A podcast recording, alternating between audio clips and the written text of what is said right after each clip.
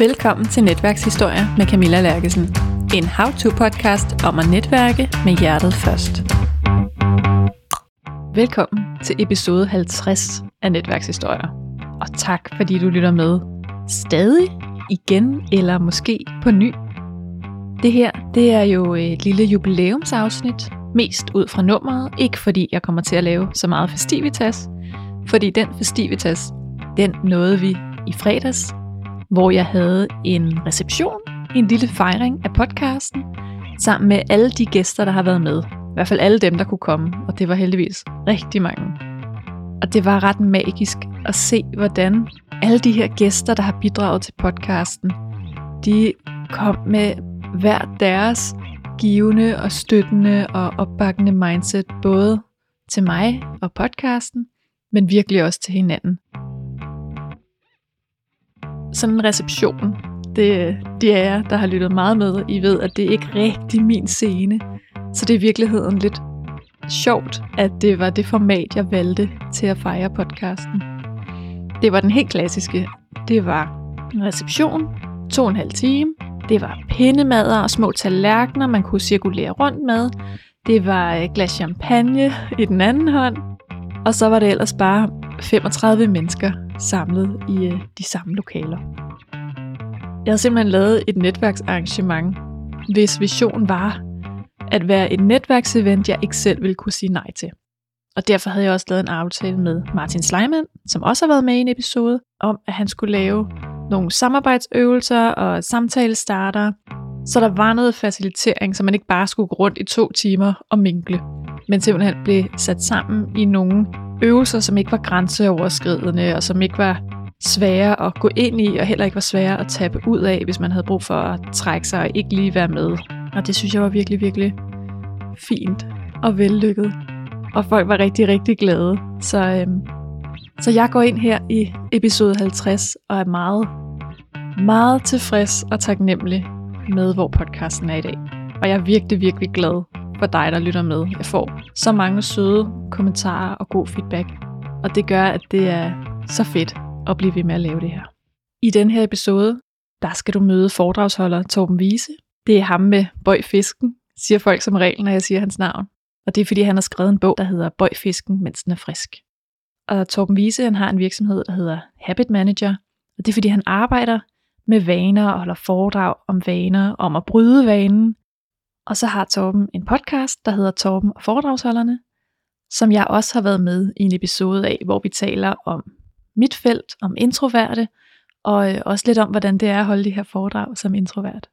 I den her episode, der taler vi selvfølgelig om netværk, og noget af det, vi kommer omkring, det er, hvorfor det er vigtigt ikke at lægge hele sit salg ind i netværkssalg. Selvom, som Torben siger, det kan være en ret behagelig måde at sælge på. Især hvis man ikke er så glad for at lave kold canvas og skulle ringe ud, så er netværkssalg virkelig en rar måde. Men det er også en meget usikker måde, kommer Torben omkring. Det man bare skal passe på med, det er, at netværk, det er jo det her netværkssalg. Man skal virkelig passe på, at det ikke bliver en sutteklud. Og det vil jeg sige, jeg har trænet mange selvstændige i salg. Og de siger jo, det her netværkssalg, det er jo virkelig godt. Og det er det også, når det virker. Men udfordringen for et netværkssalg, det er, man kan ikke altid vide, hvornår det kommer. Man har ikke så stor indflydelse på det, som jeg ser det. Det er også sværere at bearbejde et distrikt eller et geografisk område via netværk, fordi mange netværk, de er jo spredt på kryds og tværs og virtuelt også. Ja. Og nogle gange så går det simpelthen også for langsomt. Så du kan glæde dig rigtig meget til den her episode 50. Jeg har glædet mig rigtig meget til at udgive den. Rigtig god fornøjelse. Velkommen til Netværkshistorier, Torben Wiese. Tak skal du have. Vi sidder her i mit hjemmestudie, som det er næsten nybygget. Fordi du har faktisk lige hjulpet mig med at få samlet et garderobestativ, så vi kunne hænge nogle lydisolerende gardiner op. Ja. Nogle gardiner, du i øvrigt har anbefalet mig. Så netværkshistorien er allerede i gang. Ja. Ja, tak for det. Og der er rigtig god lyd. Ja, der er nemlig blevet rigtig god lyd nu. Og jeg er jo sådan en, der godt kan lide at samles om en opgave. Så for mig er det jo en perfekt start, at vi lige kan bonde over og skrue et stativ sammen. Ja. Der kom lige en håndværker på besøg. Ah, men det er så fedt. Ja. Og så vil jeg lige sige til dig, det er perfekt, fordi da Lars A.P. var her, så fik jeg fikset min hoveddør, og da Jakob Elton var her, så fik jeg fikset mit mikrofonstativ. Jeg elsker at have podcastgæster. Ja, ja, det er godt. Og vi kender jo hinanden lidt i forvejen, fordi jeg jo har medvirket i en episode over hos dig, hos Torben og foredragsholderne. Ja. I en episode om introverte. Ja. Ja. En meget populær episode. Det er jeg glad for. Den kan jeg anbefale at høre. Ja. Ja. Jamen, i det hele taget kan jeg anbefale at høre din podcast. Der er virkelig mange spændende mennesker med. Og i stedet for, at jeg siger en masse om dig, så tænker jeg, at du skal næsten selv lige have lov til at fortælle lytterne, hvem du er, hvis de ikke allerede kender dig. Jamen, jeg er, hvis vi går helt tilbage, så er jeg faktisk født i Aarhus. Og mine forældre flyttede så til København, hvor jeg så har boet i mange år. Og så kom jeg egentlig ud og arbejde, da jeg var sådan ret ung. Og kom ind for salg og service, og arbejdede mig op til nogle lederstillinger i forskellige firmaer. Og da jeg så var 29 år, kom jeg i et konsulentfirma, som gik hen og blev det største i Skandinavien, hvor vi underviste rigtig mange mennesker. Og der blev jeg uddannet inden for psykologi, kommunikation, præsentation. Det gik virkelig godt. Men det vi også kunne se, det var, eller jeg i hvert fald kunne se, det var, at vi sendte en masse mennesker på uddannelse, og det blev jo gerne bedre, men så gik det ikke så længe, så røg de tilbage i de gamle vaner. Mm. Så kom de på trin 2, blev bedre, men røg tilbage i de gamle vaner.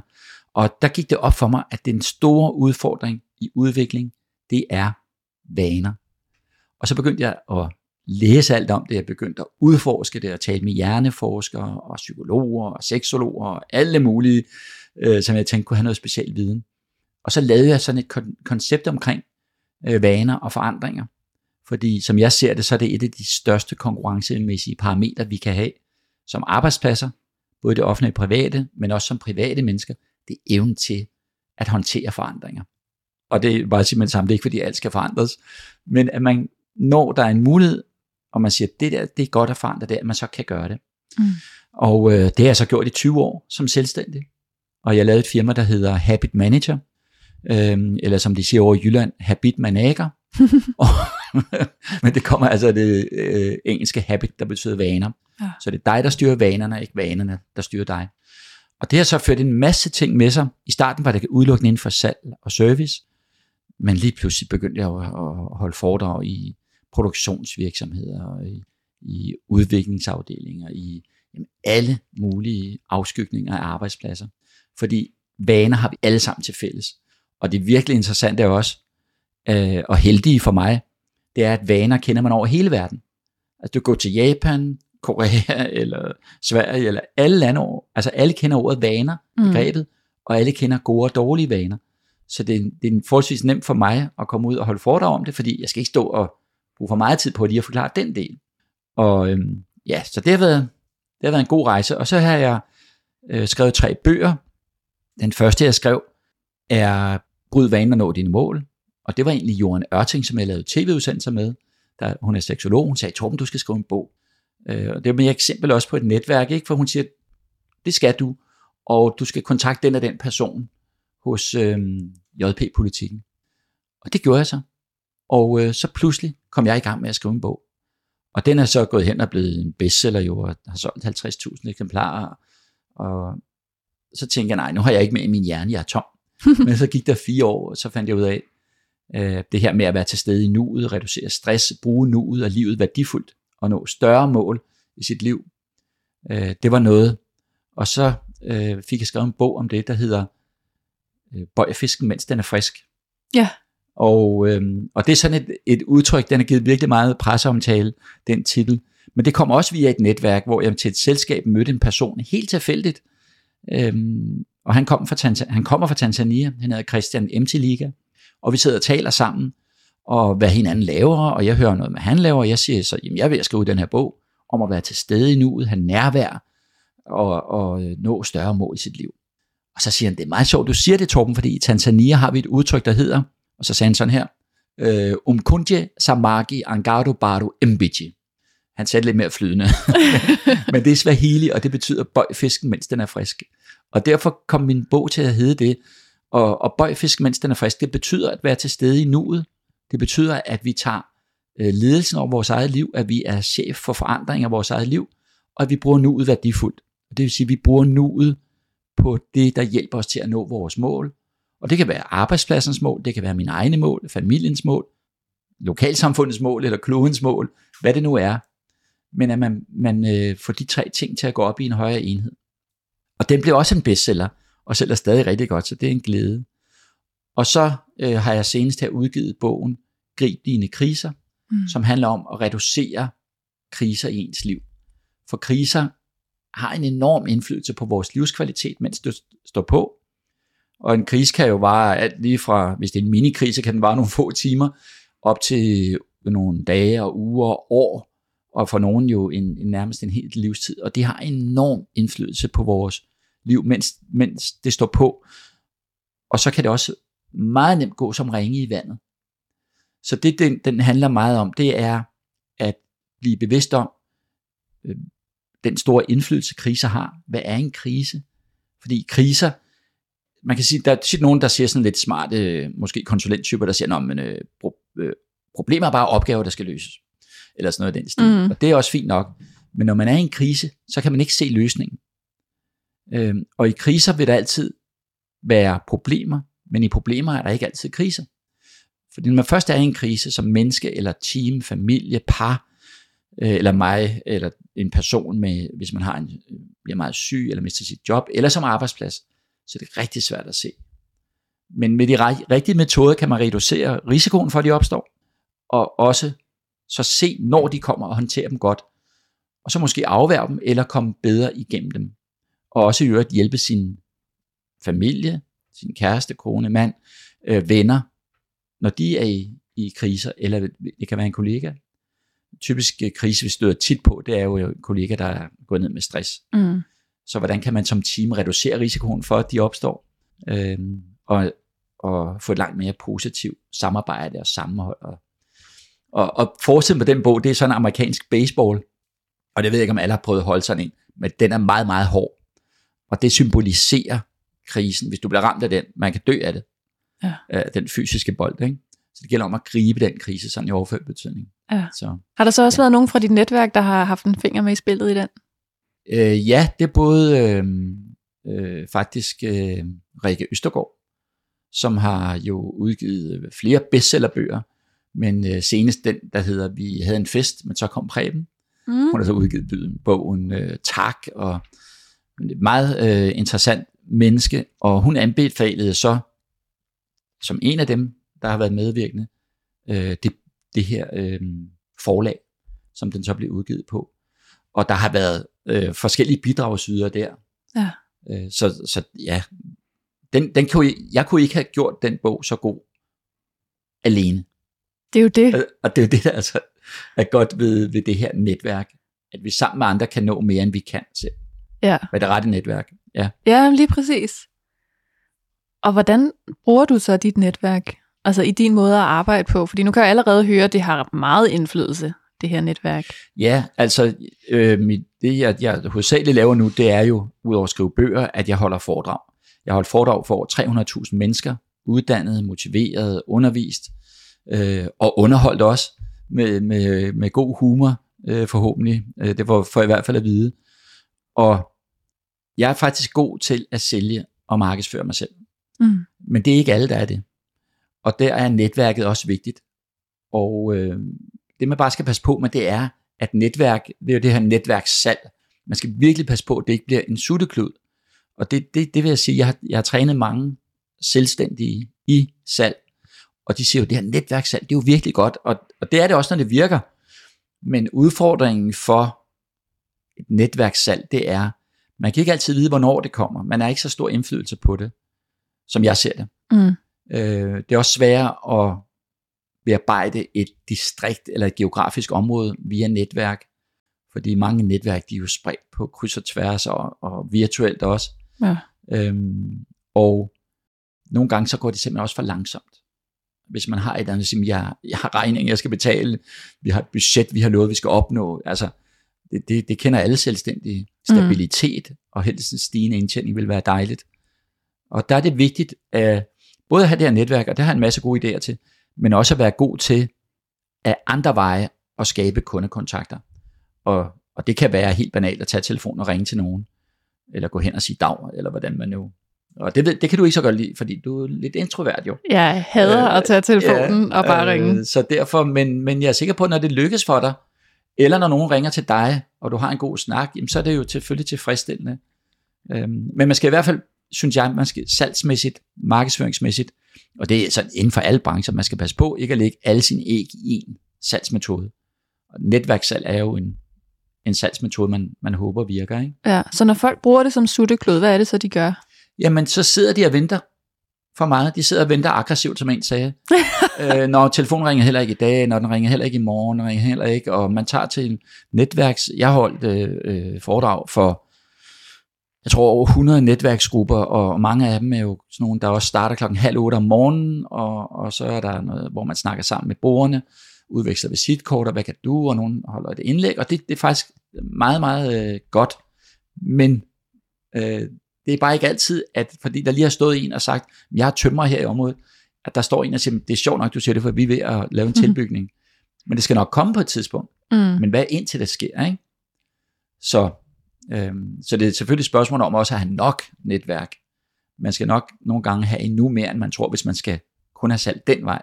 Ja, jeg talte faktisk i en episode med Jeppe Kyks om netværk som japansk bambus. Det hedder episoden også, hvor den der netværksstrategi, det er ligesom med japansk bambus, man vander det, og man vander det, og man vander det, og der sker ikke en skid. Ja. Og lige pludselig, så vokser det 2 meter over natten. Okay, ja. Og det er lidt det, jeg også ser, der sker med netværk, ikke? Fordi vi er ude, og så kender man en masse mennesker, men der sker ikke noget lige nu her. Ja. Det er virkelig, det er the long game. Godt billede, ja. Men så kan der også ske noget, og rigtig meget. Og jeg synes, det er jo interessant at tale om, hvad er et netværk? Og når jeg taler om netværk med mange mennesker, så er det tit noget med, hvor mange kender de, og hvor mange kontakter har de på LinkedIn og andre sociale medier. Og det er sådan set også, det er jo en form for netværk. Min definition på netværk, det er, at netværk er antallet af mennesker og energi, der kender dig, gange den du er. Den altså, må du folde ud. Netværk er antallet af mennesker og energi, der kender dig, gange den du er. Fordi punkt 1 gælder det om, at man er et menneske, et produkt, en ydelse, en person, som andre kan se værdien af. Hvad kan de kan på en eller anden måde få noget ud af at kende Torben eller Camilla eller hvem det er. Eller, som minimum skal de bare have en eller anden form for sympati. Ja. Allermindst måske endda skal de bare vide, at man er der. Ja. Men kan det være krydret med sympati og endnu mere tillid og så videre, så er det jo fantastisk. Men så nemt er det bare ikke altid, og det er, for der er mange, der kan det samme, eller siger, at de kan det samme som dig og mig, og alle mulige andre. Ja. Så hvorfor skulle de lige ringe til os? Men lad os nu sige, at man har 1000 kontakter på LinkedIn, men de 1000, hvor mange kender de hver? Hvis man, altså de kender jo også 1000 hver, som også kender 1000, og så videre. Så når jeg siger, at netværk er antallet af mennesker og energi, der kender dig, eller kender til dig, så er det jo sådan, at altså, jeg har jo holdt foredrag for over 300.000 mennesker, og alle de 300.000 mennesker, tror jeg ikke alle sammen kan huske mig, men potentielt kan de. Ja. Og hvis jeg har været dygtig, så er de måske gået hjem og sagt det til 5 personer hver. Ja. Jeg var til et foredrag med en, der hed Torben Wiese. Og det vil så sige, 300.000 gange 5 personer, det er 1,5 million. Lad os bare sige, de siger det til 1 person hver. Eller 0,5 person hver. Jeg har lige talt med Susanne, som har hørt en, der hed Torben, og du siger, du skal bruge en foredragsholder.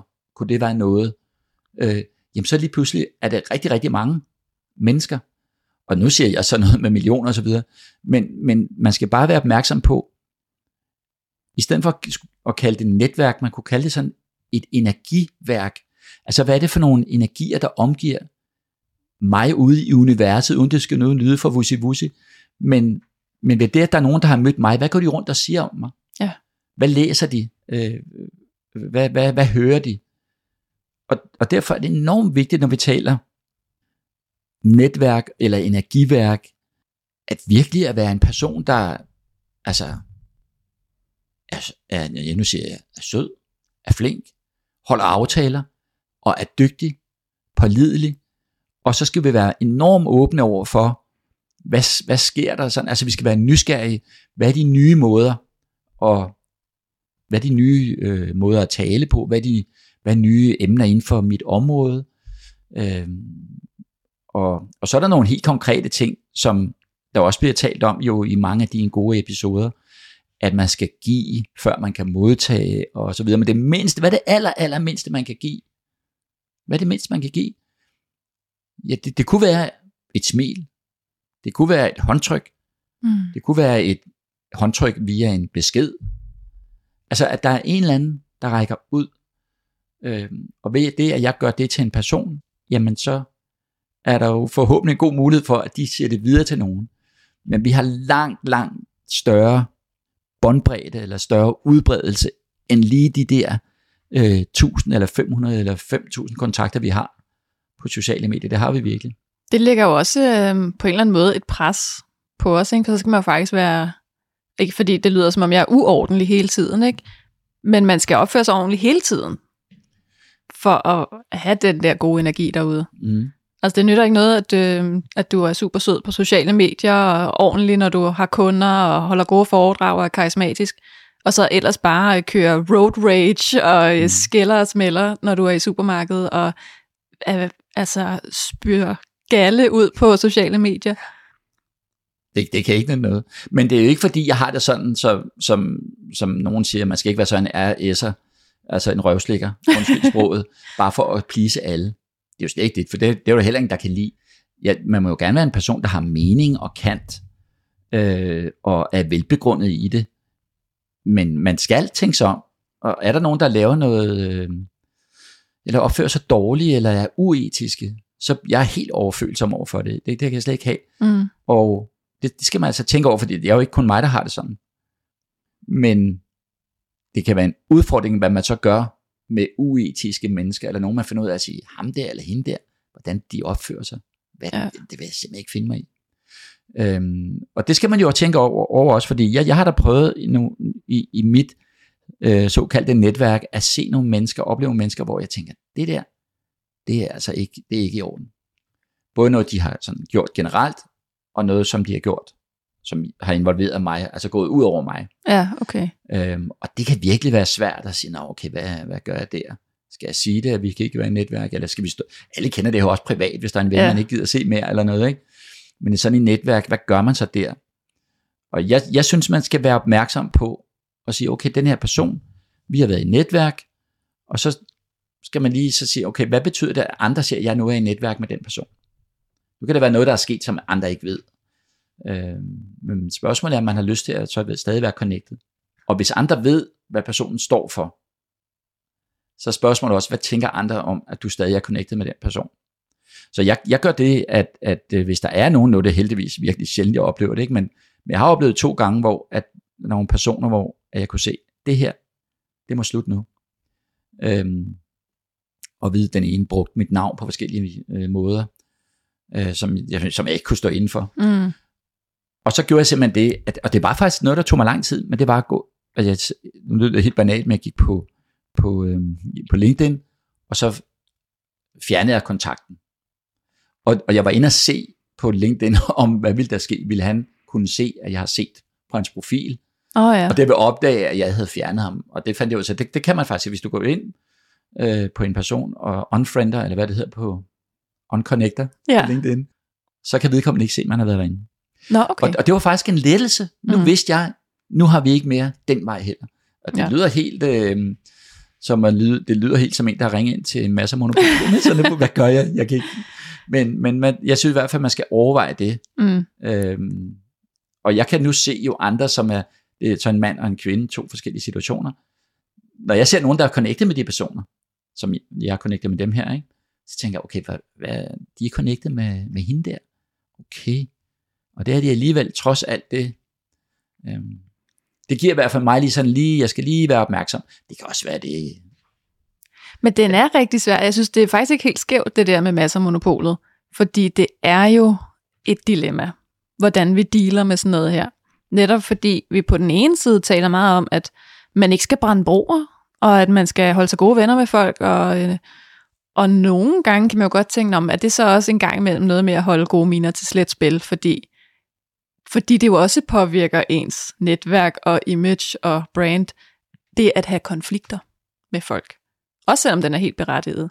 Det kan jo godt gøre nogle utryg, ikke? Nå, har I en konflikt? Hvordan er det gået så galt? Og der er jo altid to historier, og den ene er jo din. Ja. Det synes jeg faktisk er rigtig svært. Jeg havde en forleden, der ringede og havde en opgave. Hun spurgte, om jeg ville have.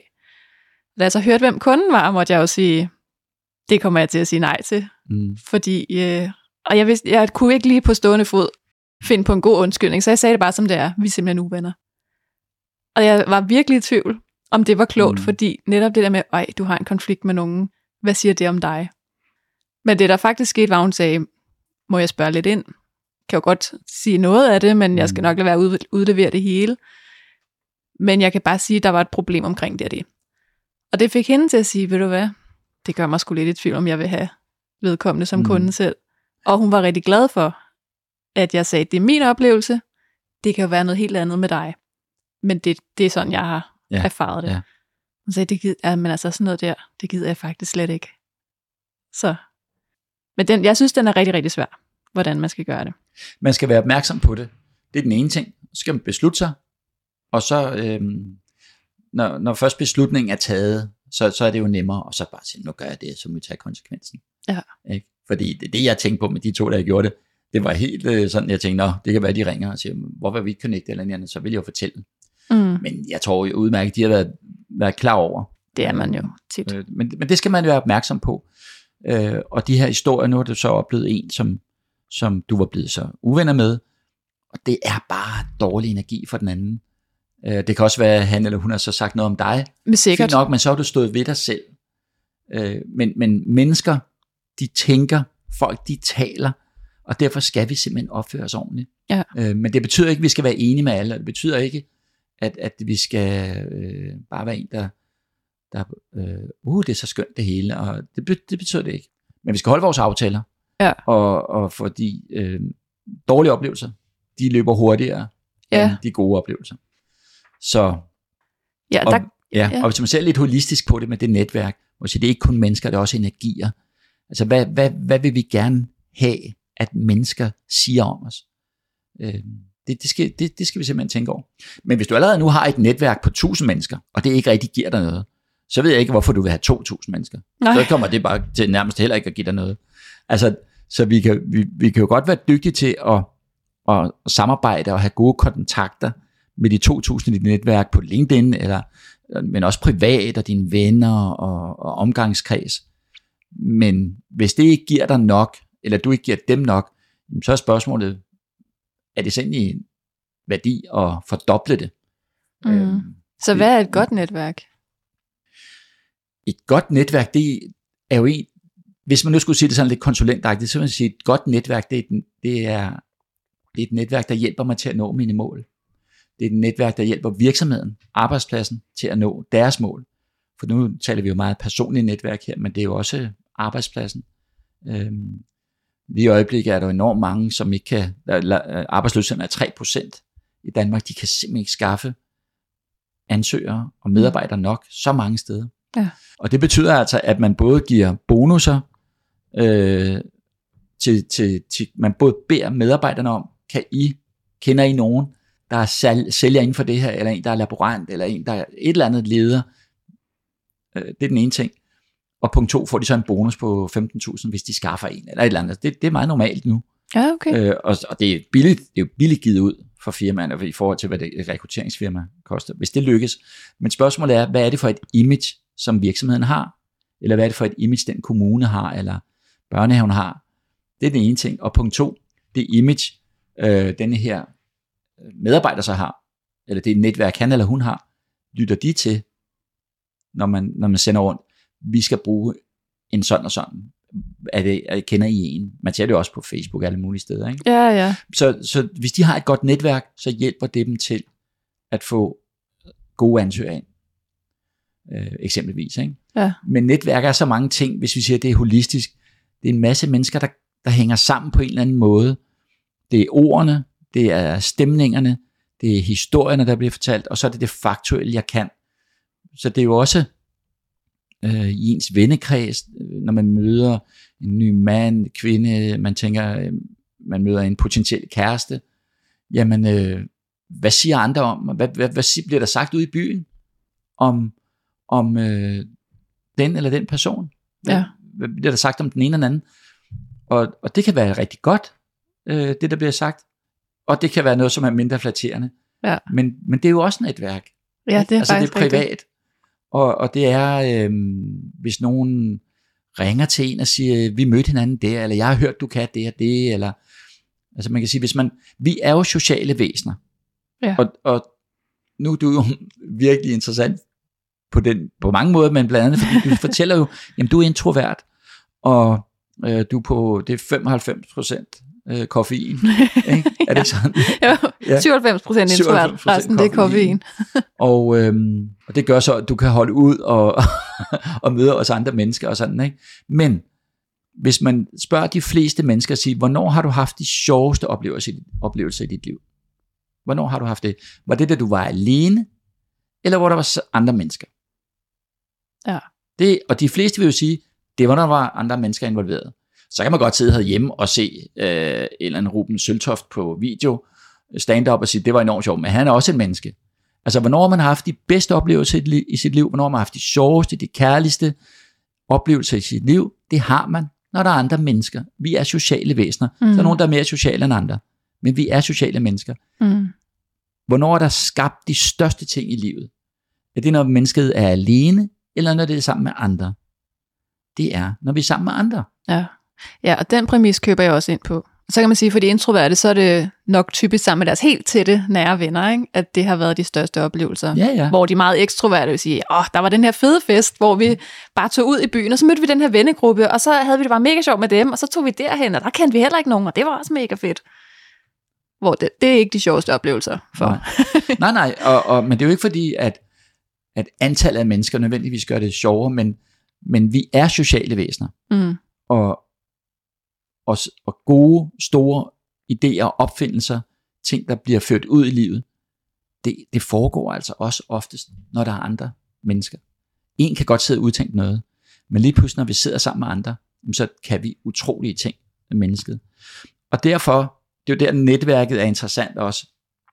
Og det kan være privat, det kan være på kærlighedsfronten, det kan være, hvad siger mine børns venner om mine børns far, altså mig, til deres forældre. Det er arbejdsmæssigt. Er der nogen, der ringer og siger, kunne det her være noget for dig?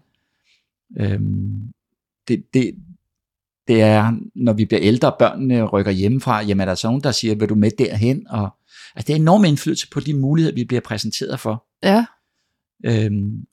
Og dermed også på vores livskvalitet. Det er slet ikke kun jobmæssigt. Nej, og det er jo også, når vores forskellige kompetencer kommer i spil, tænker jeg. Fordi du kan jo godt sidde derhjemme helt introvert og udvikle en masse, og få lavet en kæmpe koncept, eller skrive en hel bog. Men du får brug for dit netværk, når den skal ud i verden. Mm. Du får brug for nogen, der kender en forlægger, eller nogen, der er rigtig god til marketing. Eller... Ja. Altså, så det er svært at gøre begge dele. Ikke? Det er også svært, hvis du kun er god til at være ude og møde nye mennesker. Så kan du måske ikke sidde og koncentrere dig om den bog der længe ad gangen. Så skal du måske hjælpe til det. Ja, der er jo virkelig, jeg kan ikke huske tallet, men der var et tal frem på et tidspunkt, om hvor mange der er i gang med at skrive en bog. Alle er i gang med at skrive en bog. Det er 100.000 af mennesker, der er i gang med at skrive en bog. Ja. Men det at have skrevet en bog, det er lige nogle skridt længere. Ja. Men det er interessant, jeg kan anbefale at skrive en bog. Det synes jeg, man får udviklet. Jeg er i gang.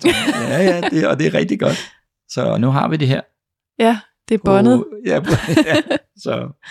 Ja. Og der har jeg jo også bedt om hjælp, fordi jeg har været i gang i mange år efterhånden. Men jeg synes, det er meget svært at strukturere mine tanker. Så nu har jeg simpelthen hyret en til at hjælpe mig med at strukturere mine tanker. Ja. En, jeg har fået anbefalet af mit netværk. God idé, ja. Ja. Og det med at blive anbefalet, det er jo fedt. Altså, nu har jeg jo lavet den her podcast, der hedder Torben og foredragsholderne, og den startede for 11 måneder siden. Og i starten, der var det jo mig, der skrev til foredragsholdere, og spurgte, om de havde lyst til at være med. Det gør jeg stadigvæk. Mm. Men der er virkelig en hel del, der er begyndt at skrive til mig, ja. Om det ikke var interessant, det de kan. Og en lang række af dem, der er det interessant. Altså, det er jo virkelig en glæde. Og det fortæller mig jo på en eller anden måde, de kender mig, og når jeg har skrevet ud til nogen, fordi netværk er jo ikke kun, at tingene skal komme af sig selv, det er jo også, at når jeg så skriver til nogen, virkelig kendte foredragsholdere, så kender de mig, jeg tænker, kender hun mig? Ja, det gør de åbenbart, ja. Og de vil gerne komme. Altså, der er ikke nogen, der har sagt nej endnu. Der er så nogen, der har været syge, og nogen har måttet udskyde, og, men alle har sagt, det vil de gerne. Det er jo netværk også, ja. At jeg selv aktiverer det, kan man sige. Nogen ringer direkte eller skriver, men når jeg så går ud og ligesom en mark og putter sol på noget, der ligger nede i jorden, det er usynligt, men lige pludselig spirer det. Og det, på den måde får jeg iværksat, jeg får aktiveret netværket. Ja. Så det er jo også det, du har en enorm netværk, dig der sidder og lytter med her, enten du er privat, leder eller medarbejder, du har et enormt netværk, men det er vigtigt at få noget sol på det, få det varmet op, for at bruge den metafor. Ja, og hvordan kan man gøre det, hvis man nu ikke netværker så meget? Jo, men hvornår netværker man ikke? Det er jo ikke sådan, jeg er ikke den store netværker, nem, så er du også netværker. For så sørger du for, at dit netværk er enormt lille, og dem, der kender dig, de synes, det er kedeligt, nu laver jeg så lidt på spidsen, ikke? Mm. Netværk for mig er ikke bare en eller anden, der løber rundt med en kæmpe bunke brochurer og visitkort. Det er sådan en karikeret type.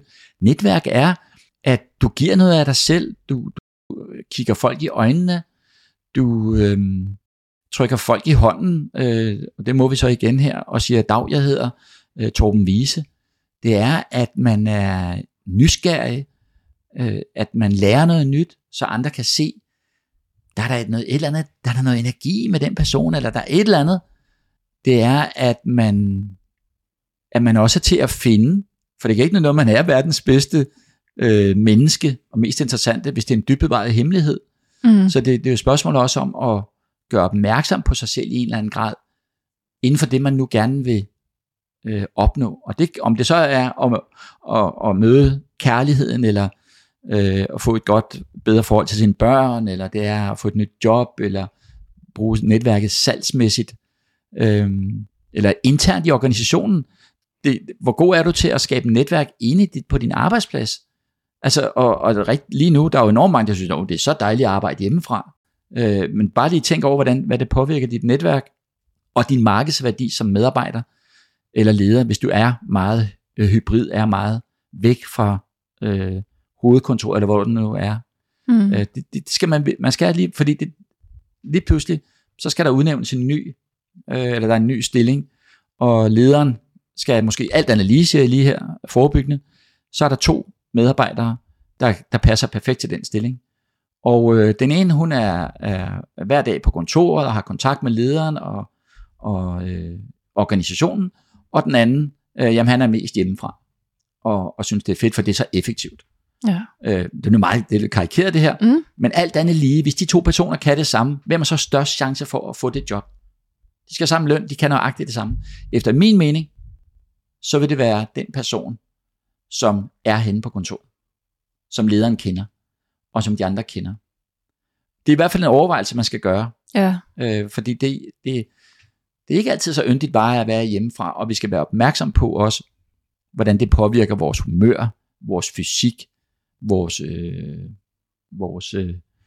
udvikling, vores sociale behov, vores sundhed, og så også, hvis man i forvejen er single, og man sidder online hele dagen derhjemme, og så er man også single om aftenen, jamen så er spørgsmålet, hvor mange mennesker man så egentlig er i kontakt med, og hvis man så også er introvert, som jeg jo også selv er lidt, som vi talte om i vores podcast, men hvordan påvirker det så mit liv? Ja, men det er rigtigt. Altså det er jo mange ting, man skal tænke over, men det at være ensom er lige så farligt, som ikke at dyrke sport, og som at ryge 15 cigaretter om dagen. Ja. Det er enormt, og så kan det godt være, at man kan sidde og sige, jeg er effektiv, og jeg skal ikke sidde i morgenkøen, og jeg skal ikke det ene og det andet. Og det er dejligt med alle de ting, som nettet giver af muligheder. Vi skal bare være opmærksom på, Det relaterer sig jo enormt godt til det, vi har talt om vaner, ikke? Gode og dårlige vaner. Fordi det kan jo også blive en vane at sidde derhjemme og få den rutine. Og synes, den er fed. Jeg synes også, det er mega fedt at sidde herhjemme. Men jeg vender mig jo lynhurtigt. Og jeg er klart også mest effektiv herhjemme. Jeg trives også meget bedre end langt de fleste med at arbejde hjemme. Men jeg ved også, at jo mere jeg er væk fra min arbejdsplads, jo sværere bliver det at komme tilbage. Mm. Altså det er jo ligesom elever i skolen. Ikke? Hvis du ikke siger noget den første uge efter sommerferien, så siger du ikke noget resten af året. For så bliver det pludselig mærkeligt at række hånden op. Hvis du ikke kommer den første uge efter genåbning, jamen så bliver det sværere at komme tilbage, fordi så bliver det pludselig underligt. Og folk kommer til at stusse. Og ja, og man kan jo lige vente om og så sige, okay, når man en dag, forhåbentlig mange, mange år, ligger på sit dødsleje hjemme, prøv at nævne mig noget af højdepunkt af dit liv. Ja, det var, da jeg sad hjemme i min lejlighed til et Zoom-møde. Men det kommer ikke til at ske. Det vil sandsynligvis være mennesker involveret i det, man nævner. Ja. Jeg tror så heller ikke, det bliver et mødelokale til et fysisk møde. Nej, men det bliver nok ikke noget, der sker derhjemme alene. Det tror jeg simpelthen ikke på. Jeg tror, også for dig, at dine højdepunkter, det vil være noget med, hvor du har lavet noget med din kæreste, eller din familie, eller dine venner. Det vil det være. Så se at komme ud og mærk verden. Den foregår ude i verden, og det med at være hjemme, for mig er det en nødsituation. Ja. Det er noget, vi skal gøre, fordi i dag er det lige smartest at gøre sådan og sådan. Men komme ud og møde nogle mennesker, og jo mere vi kan sende ud af gode energier, at komme ud og vise vores smil, og være sociale, som vi kan på en arbejdsplads, hvor man mødes fysisk, jo større mulighed er der for, at du får det bedre, du får et nu bedre netværk for at tage den del, du bliver inspireret, at nye idéer opstår. Nye idéer opstår ikke på Zoom eller Teams, det gør det ikke. Det opstår, når vi sætter os ned sammen og har tid, og også når vi ved lidt om hinanden, og kan se hinandens mimik, og har tid. Så det der med, som jeg ser den netværket, det er meget med, jeg kalder det egentlig psykiske kontakter. Alle de mennesker, som måtte vide, at der er en, der hedder Torben Wiese. Der er en eller anden psykisk kontakt. Forhåbentlig er den god. Mm. Men netværk er både det gode og det dårlige. Det er ikke kun dem, vi kender, og det er ikke kun dem, som vi har kontakt med på et eller andet socialt medie. Det er alle de psykiske kontakter, du har mødt igennem hele dit liv.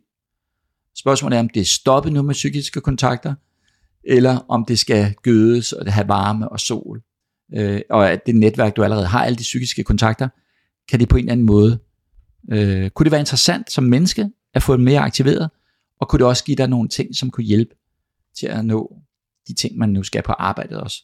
Ja, jeg hører også lidt en opfordring til, når nu vi genåbner, og så benytter os af lejligheden, og ikke bare blive hængende herhjemme på kontorerne. Jamen helt klart. Altså det er der slet ingen tvivl om. Jeg er meget for det hybride arbejdsliv, hvor man arbejder på kontoret, man er på fart, og man kan arbejde hjemmefra. Det giver fantastiske muligheder. Og i forskellige faser af ens liv, kan det være helt fantastisk. Og også er der jo mange, som har arbejdet med udenlandske virksomheder, og før skulle de rejse til Saudi-Arabien eller Dubai eller et eller andet, for at holde et møde. For det kræver den kultur og den branche inden for lægebranchen, eller hvad det var. Nu tager de møderne, det er vi blevet tvunget til at se, at det går fint. Ja. Det er godt for naturen, vi sparer energi, og det er godt for rejsetiden, vi kan blive hjemme med vores børn. Det kan jeg da godt se det. Nogle gange skal vi leve det ud, men det er ikke alt, der er godt ved alt. Så derfor synes jeg, man skal være kritisk over for, at have kritisk konstruktive briller på, når vi taler om hjemmekontoret. Ikke? Ja. Ja. Hvor har netværk gjort en særlig forskel i dit liv? Det har gjort i så mange sammenhæng. Altså det er lige fra fester, det er lige fra lykkelige oplevelser, det er lige fra jobs, jeg har fået mulighed for at få. At af en eller anden grund har nogen sagt noget positivt, og det har så ført til nogle samtaler. Det er mine bøger, der er blevet udgivet. Det er min podcast, som jeg nævnte før. Det virkelig været og det har været en overraskelse over for mig. Ja. Altså, så godt det er gået med, altså med både der er mange lytter, men også med at få taler ind. Det er det virkelig. Hvad har det givet til dit netværk, den podcast der? Jamen det gør jo, at både er der nogen, der kontakter mig, fordi de har hørt mig og siger, det lyder interessant. kan du komme og tale om det hos os. Mm. Og så er det også det, at når jeg kommer ud til nogle arbejdspladser, så er der folk, der lytter til det, og det er virkelig fascinerende. Ja, det er enormt tilfredsstillende. Ja. Så vi hører din podcast, og vi hørte den og den episode, og det ved du selv. Det er en enorm glæde. Det er det fedeste. Så når gør I det, og, for jeg kan jo se, der er mange, men det er jo ikke alle, slet ikke alle, jeg kender, der lytter det. Og så giver netværket mig også det, at det har givet mig enormt mange samarbejder med arbejdspladser. Fordi når jeg holder foredrag, der sidder jo, ja, der kan sidde fra 5 til flere tusind.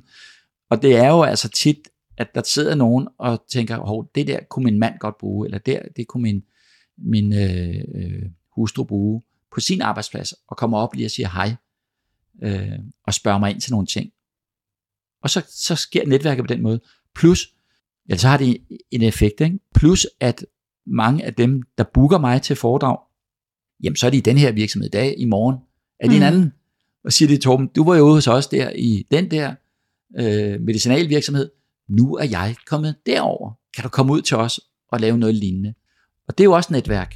Ja. Ikke? Og det er, jeg kunne ikke leve uden netværket, det kunne jeg ikke, og jeg ville helst ikke, for det giver mig enorm menneskelig glæde. Men det er altså de psykiske kontakter, at når jeg taler netværk, fordi det er hele tiden ringe i vandet, der ligger derude, og forhåbentlig er det godt, det der sker. Ja. Men det skal vi bare være opmærksomme på, det er ikke kun de her konkrete navne, og det er også alle dem, de kender. Ja, og det kan være bitte små ting. Det synes jeg nogle gange er det mest fascinerende, at jeg ved ikke tit, når vi taler om netværk, og det er måske også fordi, det er sådan i podcasten, så skal vi finde de helt store situationer, ikke? De store netværkshistorier, måden vi mødte vores kæreste og alt sådan noget. Yeah. Men jeg havde forleden en, der skrev på LinkedIn, og sagde, nu har jeg lyttet til din podcast med Nana Sondrup, og I siger, at man skal række ud, så nu prøver jeg lige at række ud. Yeah. Og var jo helt bange for at forstyrre. Og det var så sjovt, fordi det gjorde ved mig, det var dels, at jeg blev rigtig glad, fordi hun havde lyttet, og kunne bruge det. Ja.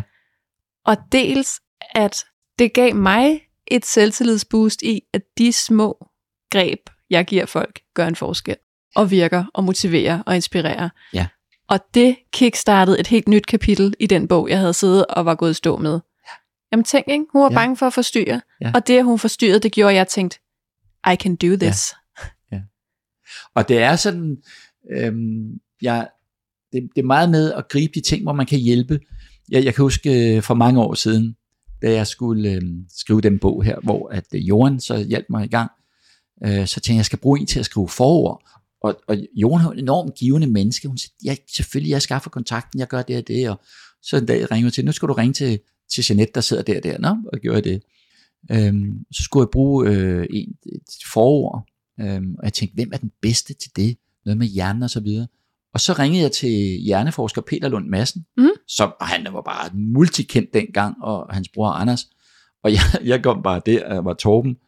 Og jeg skrev til ham, og spurgte, om han kunne få lyst til at hjælpe mig med et forord til bogen, og lære mig noget om hjernen.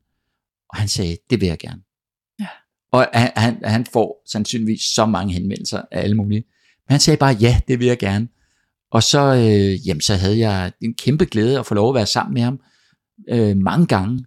Han skrev forord i bogen, som var enormt sjovt, men også ude til foredrag, hvor jeg kunne stille uddybende spørgsmål og citere ham ind i bogen også, fordi han ved jo meget om hjernen og mange andre ting. Og der er mange skoleklasser og studerende, også på universitetet, som jævnligt kontakter mig forskellige og siger, må vi interviewe dig om det og det, eller har du en mening om det og det? Og det, jeg siger altid ja. Ja. Jeg var inde på en hjemmeside forleden, en foredragsholder, og der stod, vil I have hjælp til et skoleprojekt, eller til en opgave, I vil lave på universitetet? Det har jeg ikke tid til. Og det er fint nok, det er jo hendes beslutning. Jeg har tiden, hvad jeg tager mig tiden. Ja. Og det er enormt glæde for mig. Det er det ene. Punkt 2, det er, at der faktisk også den vej ind imellem kommer nogen og siger, du hjalp vores datter der og der. Jeg arbejder hos den virksomhed. Derfor kommer jeg at blive opmærksom på dig. Men det er ikke derfor, jeg gør det. Men nej, det er sådan en følgevirkning af det, ikke? Ja. Og der er så mange, der har hjulpet mig på vej op. Der er stadig mange, der hjælper mig. Så jeg, jeg giver bare. Ja. Det er slet ikke en overvejelse, jeg bare ja. Og så skal vi bare finde tiden til det. Så. Jamen, jeg elsker det også. Jeg har også lige haft en erhvervspraktikant fra 9. Ja. Det var så hyggeligt. Ja. Herude, jeg kender hende, hun går på ungdomsskolen, og jeg har hende på et hold der også. Ja. Det er skide hyggeligt at have hende med. Nu har jeg faktisk hyret hende, så nu har hun fået et, nu har hun fået et job. Ja. Hun var mega dygtig. Ja. Så. Og det var også sjovt, fordi så sad vi og talte sammen, og jeg manglede en gæst til min anden podcast, Bevidst introvert, og sagde, jeg kunne godt tænke mig en, der vidste noget om disk. Og sådan, min far, han er jo nordisk ekspert. Han har jo en af de største virksomheder, og arbejder med disk og har gjort det i 10 år. Gud, må jeg låne ham?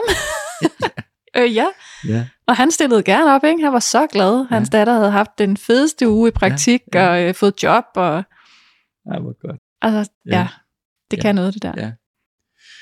Jeg vil sige bare lige en ting omkring, der er jo mange, der arbejder inden for salg, og mange har jo konkurrentklausuler, og der er en ting, man skal være meget opmærksom på, fordi konkurrentklausuler, det er jo gerne, at man ikke må arbejde i en branche i et år, eller 2, eller 3, eller 6 måneder. Og det skal man jo være opmærksom på. Men nogle gange kan man godt leve med det, og nogle gange, og man skal jo også gerne kompenseres for, at du må ikke arbejde i den her branche i et år. Så skulle ens løn gerne være afspejlet, at der er den her konkurrentklausul. Men det, man virkelig skal passe på med, det er kundeklausuler. Og kunder, det er jo netværk. Yeah. Fordi mange gange, hvis jeg er, eller dig, der lytter med, du er ansat i en virksomhed med kundekontakt, jamen, så køber kunderne i virkeligheden af dig. De køber jo virksomheden, den skal sørge for at levere det, men det er enormt personrelevant, personorienteret, hvorfor man handler lige præcis med det her firma. Og derfor, hvis du så flytter et andet sted hen, så vær opmærksom på, allerede nu, inden du ved, om du skal flytte, i hvert fald vær opmærksom på, pas på med de her kundeklausuler, fordi det kan gøre, at du ikke må tale med de kunder i x antal år. Ja. Du kan godt arbejde i branchen, fint nok, men lige de her 20 eller 30, der kender dig, og som er dit netværk, det er jo noget, du har opbygget, det kan da være, at du har haft det med fra tidligere, og opbygget over mange år, at hende der, når hun flytter, så flytter vi. Sådan er det jo. Ja, det er jo mange steder. Alle brancher. Ja, for man har jo bedre tillid til et menneske. Ja, og hvis den her person siger, nu arbejder jeg et andet sted, dem står jeg indenfor, så flytter virksomheden kunden med. Ja. Så vær meget opmærksom på kundeklausuler. Jeg talte med en forleden, han har haft 3 års kundeklausul, og de havde jo kontaktet ham med alle de her kunder, og han måtte sige nej til dem. Ikke? Men skal man så lade være at skrive under, eller kan man... hvis man kan. Men det er jo sådan, man skal finde ud af, for det kan også, ellers skal jeg ikke få jobbet, det vil jeg gerne. Ja, det er jo det. Men så skal man jo sørge for at blive kompenseret på en eller anden måde. Ja. Eller sørge for, at når man har været der x antal måneder eller år, jamen så bortfalder den kundeklausul. Ikke? Ja. Men nu er det bare apropos en netværkshistorie her. Ikke? Mm. Det er en dårlig netværkshistorie, ham her, som ikke kunne have med de her kunder at gøre i 3 år. Ja. Fordi det er hans netværk. Ja, så kan man sige, hvilken kompensation skal der til for, at det er det værd? Fordi dit netværk er fandme meget værd. Ja. Nu var det på topledelsesniveau, denne her person. Det kan være andre mere med nede i salgsorganisationen har kortere klausuler, men vi skal bare være opmærksomme på det. Ja, jamen det er faktisk en rigtig god pointe. Ja, jeg har aldrig lige tænkt over det sådan, men det er selvfølgelig også, fordi jeg ikke lige er i en branche, hvor det er aktuelt. Men det er en god pointe, fordi man lukker af for sit netværk. Ja. Og så fleksibelt som arbejdsmarkedet er nu, hvor vi også har kortere og kortere tid på arbejdspladser. Det er virkelig noget, man skal være opmærksom på. Ja, lige præcis. Hvis vi skal opsummere til sådan et godt råd og give videre, eller noget folk skal tage med herfra, hvad kunne det så være? Se dit netværk, din omverden, kunne jeg kalde det, som et holistisk netværk. Alle de psykiske kontakter, som du har. Prøv at tænke over det, fra du var lille og til der, hvor du er i livet nu. Alt det kan arbejde for eller imod dig. Det meste vil for de fleste arbejde for, men nogle gange skal det aktiveres. Og så er der de helt grundlæggende ting. Vær opmærksom på, hvad du giver, og sæt dig ikke og vent. Og tænk aktivt over, at der findes andre måder at nå sine mål på end netværket. Altså at man er mere, nu kan man kalde det udfarende, opsøgende på ting. Ikke? Og så, altså, når nogen spørger, kunne du tænke dig det der? Så prøv nogle gange at sige ja. Så, jamen, så lad os da prøve det.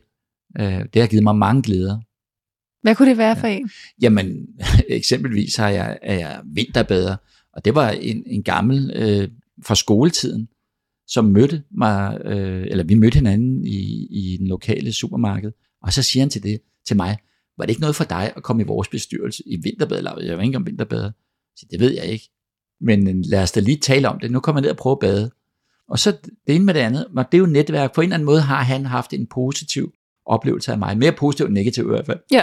Så når han så mig, tænkte han, nå, der er noget der, jeg spørger. Og så sagde jeg ja. Og den vej har jeg jo så mødt 1300 forskellige mennesker. Og det har jeg faktisk mødt dem alle sammen. Og det er jo ikke alle, jeg overhovedet laver noget med. Det kan være, vi bare bader. Nogle af dem ser aldrig mere. Men det er alle en eller anden måde, der har et frø liggende, hvor der måske står Torben på, ikke? Jo. Spørgsmålet er, om det spirer. Så tag det alvorligt, og også for din egen skyld, hvad er det interessant, hvad er et givende menneske, som mennesker har lyst til at være sammen med. Og så kan man sige, som et indiansk udtryk, som jeg rigtig godt kan lide, hvad indianerne de siger, hvis din hest er død, så stå af. Og det kan være, det lyder mere rigtigt på indiansk, men det betyder jo, at hvis din hest er død, så stå af. Hvis det, du gør, ikke virker, så gør noget andet. Og det er jo det, jeg synes, der er så interessant, fordi det kan være rigtig svært, for det er jo vanerne. Ja. Og den sværeste vane at bryde, det er den, vi ikke kender. Så det drejer sig altså om at kigge på sig selv udefra, med sådan tilpas ydmyghed og sige, Torben Wiese eller Camilla, eller hvad vi nu hedder, er der et eller andet, jeg skal justere, inden jeg bliver justeret, fordi vi kommer alle sammen til at ændre os alligevel. Ja. Jeg tror det var et andet udtryk, du skulle til at sige. Hvilket et? Jamen det var, hvis du vil gå hurtigt, så gå selv. Ja. Hvis du vil gå langt, så gå sammen. Ja, og det er jo et afrikansk udtryk, ja. Så vidt jeg ved.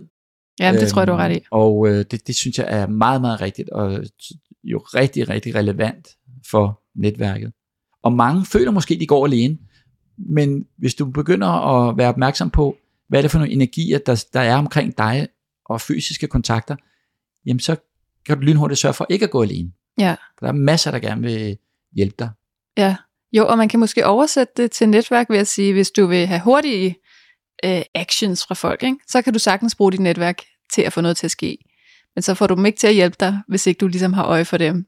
Men hvis du vil have et netværk på den lange bane, så skal I følges ad, og så skal du hjælpe den anden vej også. Mm. Ja.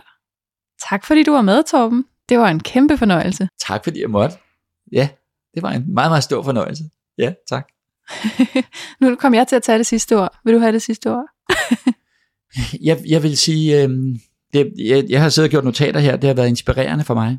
Og jeg håber, at hvis nogen skulle få lyst til at netværke med mig, ikke kun psykisk, tænk positivt forhåbentlig om vores oplevelse, så I er velkommen til at gå ind på min LinkedIn-profil, Torben Wiese, og også gerne på min hjemmeside, der hedder habitmanager.com. Det er habitmanager.com. Lad os connecte der.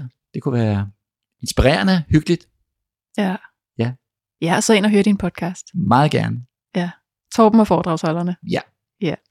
Tak for den gang. Tusind tak. Tusind tak, fordi du lyttede med. Og bliv lige hængende et øjeblik endnu.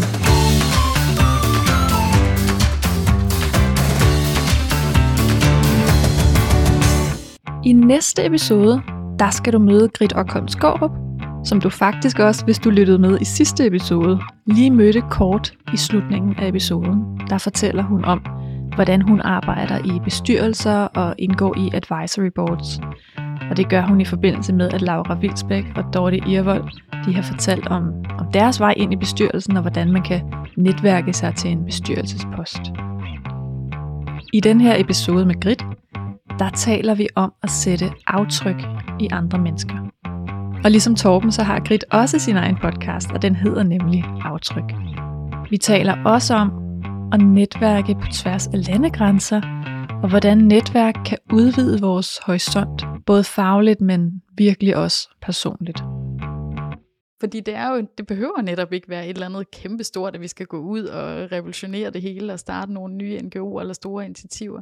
Det er jo bare de der små valg, vi tager, og i den sådan, de små aftryk, vi sætter i hinanden, om vi hilser på hinanden, eller smiler til hinanden, eller hjælper hinanden.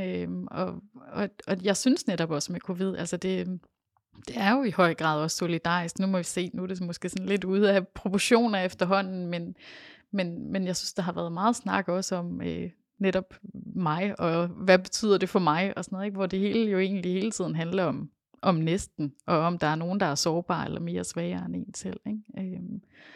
Så det perspektiv, det tror jeg, vi alle sammen har godt af, og der tror jeg bare, det er meget godt, netop hvis man har den der tanke, vi er forbundne, som der jo også er rigtigt, altså der, sådan i forskningen kalder man det shared humanity, og man ser også heldigvis, at der begynder at være mere og mere, hvor man faktisk kan bruge den her tankegang med at forestille sig, at vi er forbundne, eller det, altså se os som et stort fællesskab, og at der er mere, vi har til fælles, end det, der adskiller os, og at vi alle sammen bare er menneskelige og fejler, og at det, vi har oplevet, det er der måske også andre, der har oplevet, eller der er nogen, der har oplevet noget, der er værre, så bliver det lidt nemmere også at være i vores egen lidelse.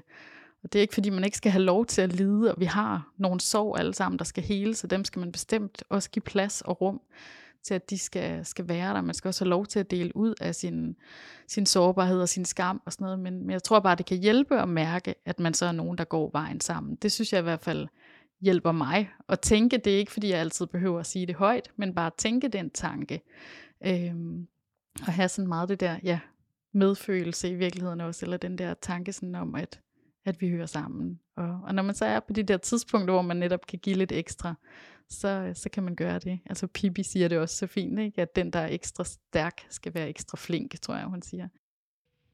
Så glæd dig til næste episode af Netværkshistorie. Den kommer allerede i næste uge, hvor du altså kan møde Grit Kold Skårup. Tusind tak, fordi du lytter med.